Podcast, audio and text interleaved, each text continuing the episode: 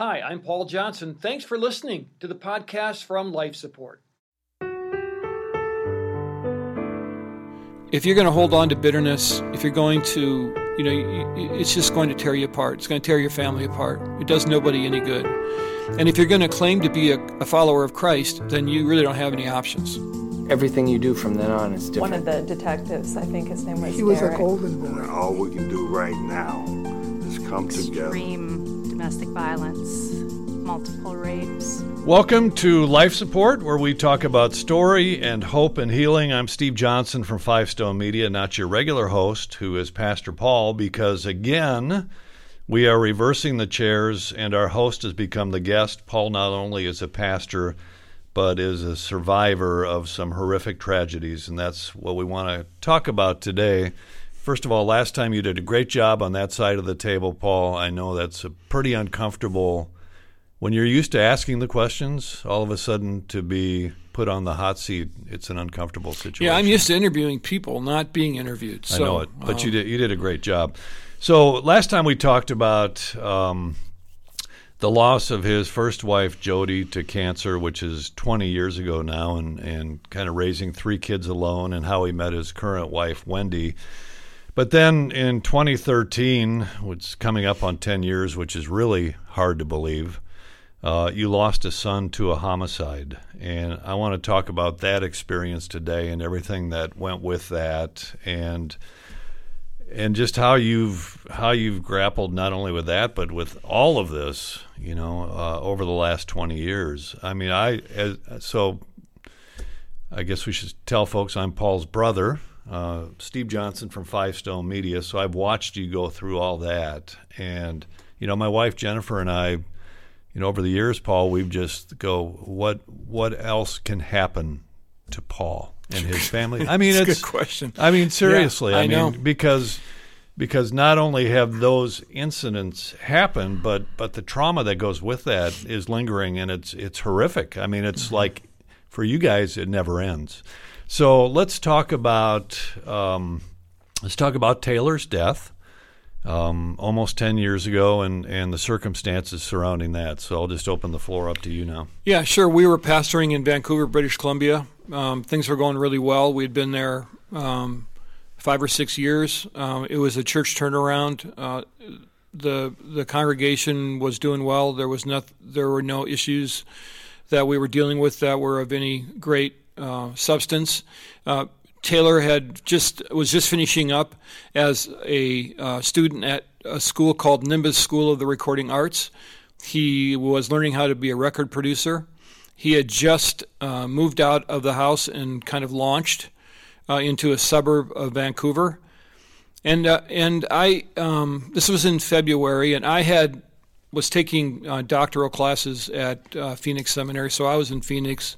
Wendy was at home, and uh, Wendy um, got a knock on the door, and it were you know they were homicide detectives, and um, they had gone to the church looking for me, and thankfully one of our pastors uh, from the church in Vancouver came over with them, and Wendy knew this was not going to be good, and they informed Wendy that uh, Taylor was the victim of a of a shooting, and so I got that call in Phoenix from her, and I remember her words were, you know, Taylor's not with us anymore, and I thought she was talking about like he had, you know, moved out of the province or something Right. like that. I I couldn't grapple with really what she was saying to me, and so she explained a little bit of the situation, and then I got on the phone to a homicide detective, and that's when for me it really started to get real.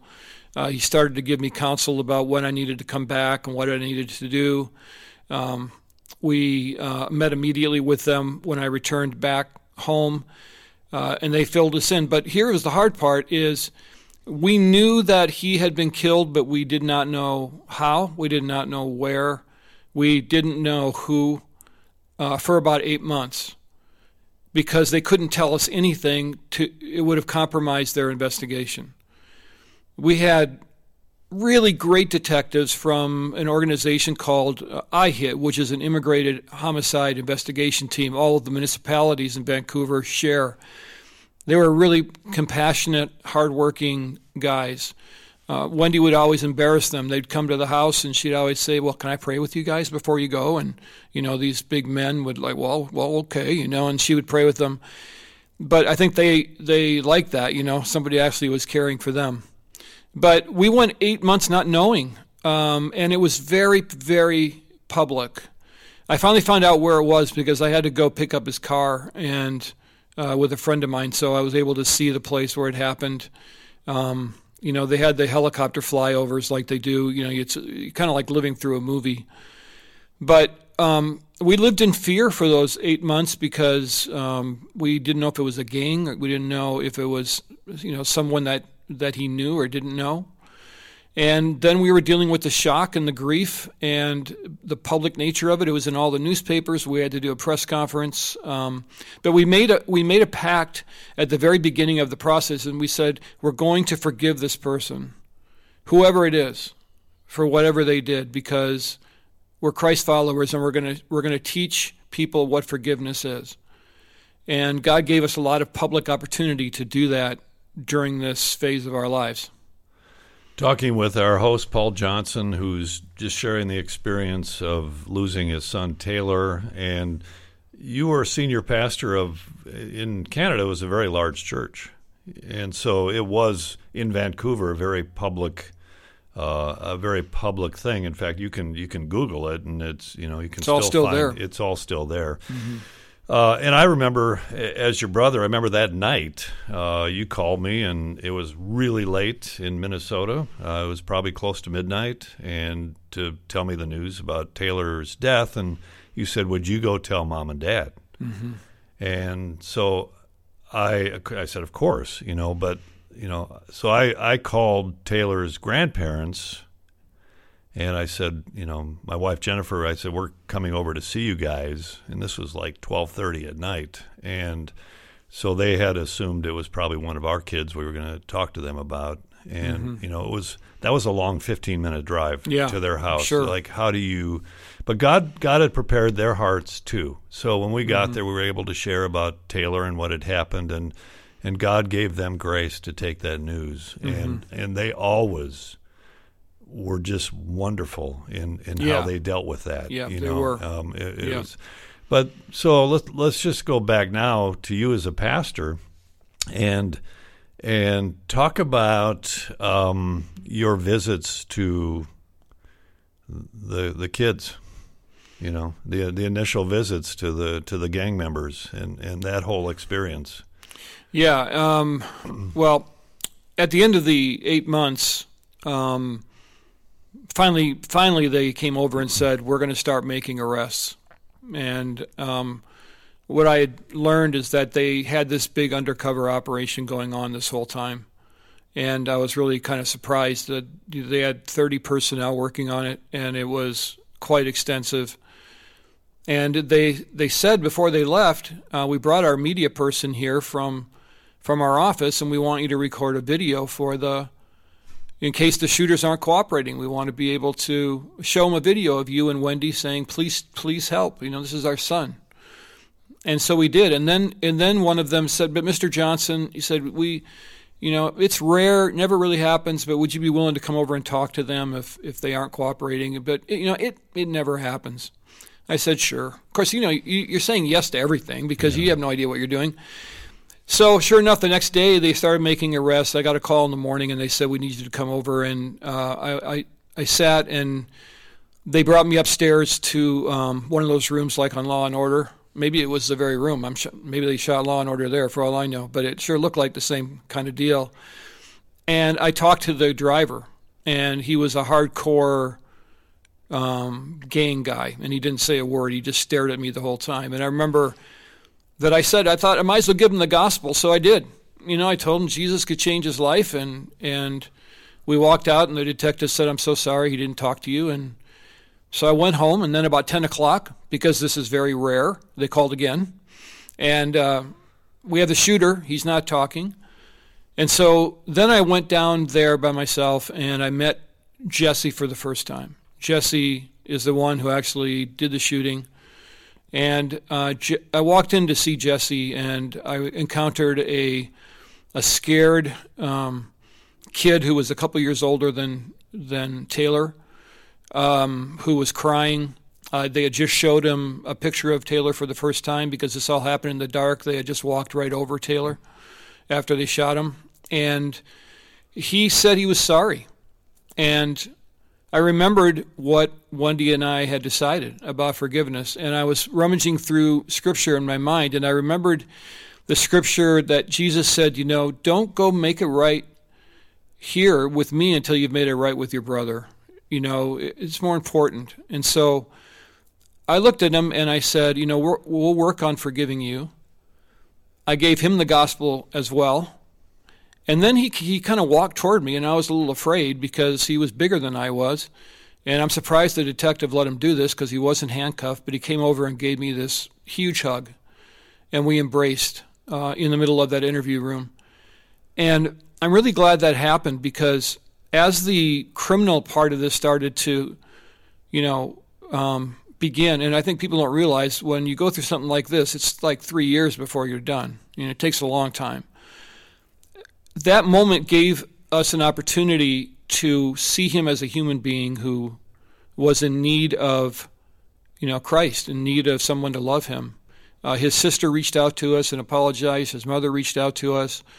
And uh, the next day we had to do um, a press conference, and we were able to tell the city of Vancouver that we're Christ followers, and because of that, we're working on forgiving these people. And I remember we were driving home and we pulled up at a drive-through. They have those in Canada, um, and the talk radio station topic of the day was, "Would you forgive the killer of your son?" And and I knew then that God was using this in amazing ways. Yeah. Um, talking with Paul Johnson, who's the regular host of the show, but Paul today, I'm Steve Johnson, Paul's brother and and uh, director of Five Stone Media, one of the sponsors of this program. Um. so Jesse was the the killer of your son, Taylor, but you sort of built a relationship with Jesse and you went to visit him in prison and I know there have been some letters that have been written to him by your kids or at least one of your children. Talk about that visit to him yeah. in prison. You know, um, right before we moved here in 2016 to pastor Ridgewood Church, uh, we had an opportunity to sit down with him for an entire day um, at the medium security prison where he was housed at that time. And uh, what the what the province of British Columbia didn't know was that their victim um, services representative was a former pastor, and um, he said they would never let me do this if they knew I was a pastor. But he knew what we were trying to do. And so he kind of brokered this meeting, and, and we just sat and talked with him about Christ and uh, every which way tried to give him the gospel. And we told him that we, you know, we we forgive you. We're we're angry. We're we're hurt, but we want you to change your life. And so we we gave him some material. Um, we left, moved here. Um, they have a that same service is still operative, and so um, I was able to send him a number of correspondence. They still contact me when something changes um, with him, which is good and bad because you think you're over it, and then all of a sudden one day you get a, an email from them, and you have to kind of relive the whole thing. Mm-hmm. Uh, Jesse is um, back in jail. I don't know what happened with his parole, but we still pray for him. And my daughter said it best. She said, "Dad, why would we want two young men to lose their lives through this?" Mm which I thought was really profound, because what Jesse needs is Christ. He doesn't have a, he didn't have a father in his life. He didn't have any any center of his life at all, and so, you know what. I'm not a big hero for trying to forgive Jesse because it's actually the practical thing to do. If you're going to hold on to bitterness, if you're going to, you know, it's just going to tear you apart. It's going to tear your family apart. It does nobody any good. And if you're going to claim to be a, a follower of Christ, then you really don't have any options, to be honest. And either you are or you aren't. And so you have to model Christ during times like this and you have to act like him. But it's still a process and it goes on for a long time. And there are days when I want him to stay in jail the rest of his life. Yeah. And then there's days where I go like, let him out. You know, he needs help, you know, yeah. and I kind of go back and forth. But yeah, the relationship was built. He doesn't understand why we want to forgive him. So he he does understand that that this is different. There's something strange going on, and um, my hope is is that there's chaplains and so forth in, in in these prisons and in these halfway houses that are ministering to them.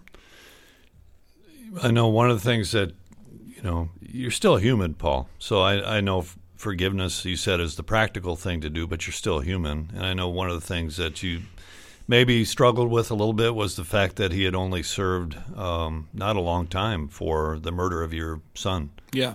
Right. Yeah, he got a he got nine years, but it was with two years served, so he only got a seven year sentence and, and parole after five years. Yeah. And that was hard to swallow. Um, but we were in a different country, and they do things differently up there, so there's nothing we could do. But you know, th- there again, you you go, okay, who's really in charge of this whole thing? and you realize that God is overseeing this entire thing. You know, I, that's my theology. I believe it 100%. And there will be, when Jesus comes back one day and sets up his kingdom, there'll be justice for all of us. We'll all realize what's right, what's wrong, what we, you know, haven't done and done. And if we wear the righteousness of Christ, we'll, we'll march into heaven on, uh, because of the Lord, not because of us. But I could I could grapple with that in a different way because I knew that at the end of the day, God's justice would reign. Yeah. Now, I hope that he will receive Jesus as his Savior so Jesse can march into heaven with the righteousness of Christ. And that's what Taylor would have wanted because Taylor was a forgiving, gentle kid. He would have said, Dad, like, Dad, you don't know him like I do, Dad. You, you need to forgive mm. him. That's exactly what he would have yeah. said. But it but you, forgiveness is a, a journey. I think sometimes it's easier to forgive that than it is to forgive the people that are right next to you on a day to day basis. Yeah. One, um, at Five Stone Media, we work with a lot of parents who have lost children. And one of the common things that they tell us is that uh, people are afraid to ask them about their kids, right? Like, mm-hmm. I want you now, tell us what kind of a person Taylor Johnson was. Taylor was an amazing kid. He was um, he was a warm and gentle uh, kid. Uh, when his mom was sick with cancer, he would come home from school and he would crawl in bed with her. Um, that's the first thing he would do every day. When we moved to Canada, he he he wanted to be accepted, so he learned how to play hockey. He'd never played hockey before. He learned how to be a goalie because he knew they needed goalies all the time. Um, he but but this is what got him in trouble. He, along with that, came naivety. He thought everybody was like him, and there were people that were taking advantage of him. There were people that set him up that night to be in a place where he shouldn't have been, where he was in danger and he didn't understand the danger. Um, but when I see pictures of him, his eyes are are are warm and gentle, and um, he was a special, really special young man for sure. Yeah, he had he was extremely likable. Yeah, his personality was. was. extremely likable. Mm. Uh, you had other kids at the time, uh, so we had talked last time about losing your first wife, Jody. You remarried Wendy, um, sort of had a two-year-old that came into your family, and then you guys had twins. And talk about how the trauma has continued, how it how it it wasn't just a period of grief after that. It's something that continues. The violence aspect of the event had a huge effect on the children. We, we have 15 year old twins who were six at the time. Um, they reacted in, in different ways, but the trauma sent them literally into years of, uh, of counseling. Um, we visited uh, numerous psychiatrists, psychologists, um, and I would say just now they're starting to get some traction. All that time later, um, because they thought, how could somebody? Why would somebody hurt our brother? And then the fear, the fear of our world, the rug of security just got pulled out from under us, and that's a big deal. And I don't think people really understand that. And that's what happens when when when a tragedy happens to you, whether it be a car accident, whether it be a shooting like this your world changes. It's not safe anymore. Mm-hmm. I used to. I used to fly, and, and, and you flew with me to Israel, and you experienced this. I would lay my head down. I'd be like, wheels up, sleep, wheels down, wake up. Now I'm terrified because I know th- bad things can happen, and it's somewhat subconscious. So you have to work through these things. I've seen them struggle in their spiritual walk. I've seen them doubt God. I've seen them try to fill this hole in very um, unhealthy ways. And so I know that there's a tremendous struggle going on inside each of them still. Yeah. And um, I have to trust God with that because He loves them more than I do. Yeah. Now you're pastoring a church, and and God is uh, in the process of redeeming that story. He's given you guys, you and Wendy, a tremendous platform to share your story. You've been able to go into several prisons and share Mm-hmm. the story. Um, talk about that experience inside a prison. It's amazing to go to prisons and like um, our the reason they invite us is we're there to talk about reconciling with your um, the family that you know you Yep. committed a crime against. Um, and the prisoners are all ears because they want to reconcile, but they don't know how. And sometimes they, you know, it's not as simple as writing a letter because some of them aren't allowed to. So when when we tell our story, and really Wendy's the star of these things. Like Wendy is, uh, they they see Wendy, I think, as a as a mother or something, and they can really relate to her part of this story. And the when we went to the Faribault prison, for example, they had all the murderers in the front two rows, which sounds like really weird, but they're the ones who could relate to the story, mm-hmm. and they all came up after you know, or you know, a lot of them, and it was this kind of breath of hope for them. Like, how do we do this? Can we do this? Because they're and a number of them have accepted Christ, and they would say things like, you know, we're more alive for Jesus than we've ever been, and they're there for life. And uh, so it is an amazing experience, a prison ministry kind of thing. I admire people that do prison ministry. It's hard, I know, but it's definitely worthwhile. And you can find out more. uh, You can hear more Paul and Wendy's story um, if you go to lifesupportresources.org. There's um, a video series called "The Worst Loss," and it's parents who have lost kids, and Paul and Wendy's story is featured there. And also, you tell your story, Paul, of both losing your wife and your son and uh, a devotional called "God is Always with You." um, 31 days of hope and healing for grief and loss. And I'm I'm not here to promote the devotional, but I think it could be a help to some people just to hear your guys' story. And to get that, you can get a link at five. and many Stone. other stories that are many- tremendous. Yeah, uh, you go to fivestonemedia.com with a link to that story. Um, as a pastor, we have a couple more minutes here, but only a couple more minutes. So, as a pastor, walking through all of that, um, areas areas that have been a challenge and areas where your experiences have been a help. challenge has been who do you talk to about it and when and how much. You know, um, I, I could use it as a sermon illustra- illustration a lot, and I'm never quite sure if it's if if I've talked about it too much or not enough. I want to create a transparent church. I want to create a church that's vulnerable. Wendy would say you never talk about it, so I know I have some work to do on that. Um, the the joy of it has been when people find out what's happened to us, they come out of the woodwork. Um, let me tell you what happened to us. Let me tell you what happened to us. Can you help me with this? Um, and you have immediate credibility with people because they know some of your story. And that's been something that I think God has really used in our lives to help us to not only have empathy for people, but to help them to trust us. Yeah. In in your story, you include a Bible verse that's very familiar to a lot of the listeners here, but it's Romans eight thirty eight and thirty nine. For I am convinced that neither death nor life, neither angels nor demons, neither the present nor the future, nor any powers, neither height nor depth, nor anything else in all creation, will be able to separate us from the love of God that is in Christ Jesus our Lord. So just offer offer a minute of hope here to somebody who feels hopeless right now. There is nothing that circumstances, a criminal, Satan can do to separate you from the love of God. That's not only a hope for you, it's a hope for the people that maybe you're grieving over, that Jesus never left them. There's hope for the person that you're praying for that's maybe struggling with addiction or struggling in other areas of their life. That's a real promise. It's not just a nice little uh, verse. And so believe the promises of God and pray that God would cement your faith and drill that promise deep into your heart. Yeah.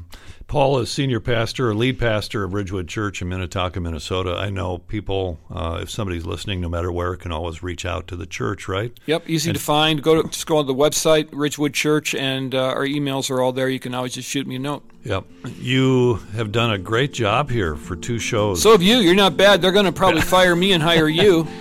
Uh, I, I kind could, of money we're making here, it's going to be a big transaction. I could make that happen. So our guest has been Paul Johnson, who's normally the host of this show, but Paul's been the guest talking about his stories of loss, and which really has made him the perfect host for this show, Life Support. Over the last almost three years now, we've been telling these unbelievable stories of hope and grief and loss and second chances, and all of it's that. It's quite an honor to sit here and talk to people about these stories in their It lives. is an honor, for sure. Thank you, Paul. Thank you, Steve. So, hope you'll join us next week where Paul will be back in this chair right where he belongs here on Life Support.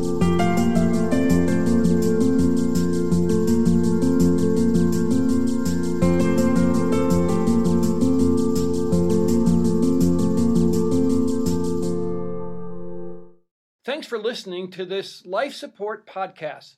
These conversations are available because of listener support. You can make a gift now at myfaithradio.com. To avoid missing future editions of Life Support, subscribe to the podcast today at iTunes or your podcast player.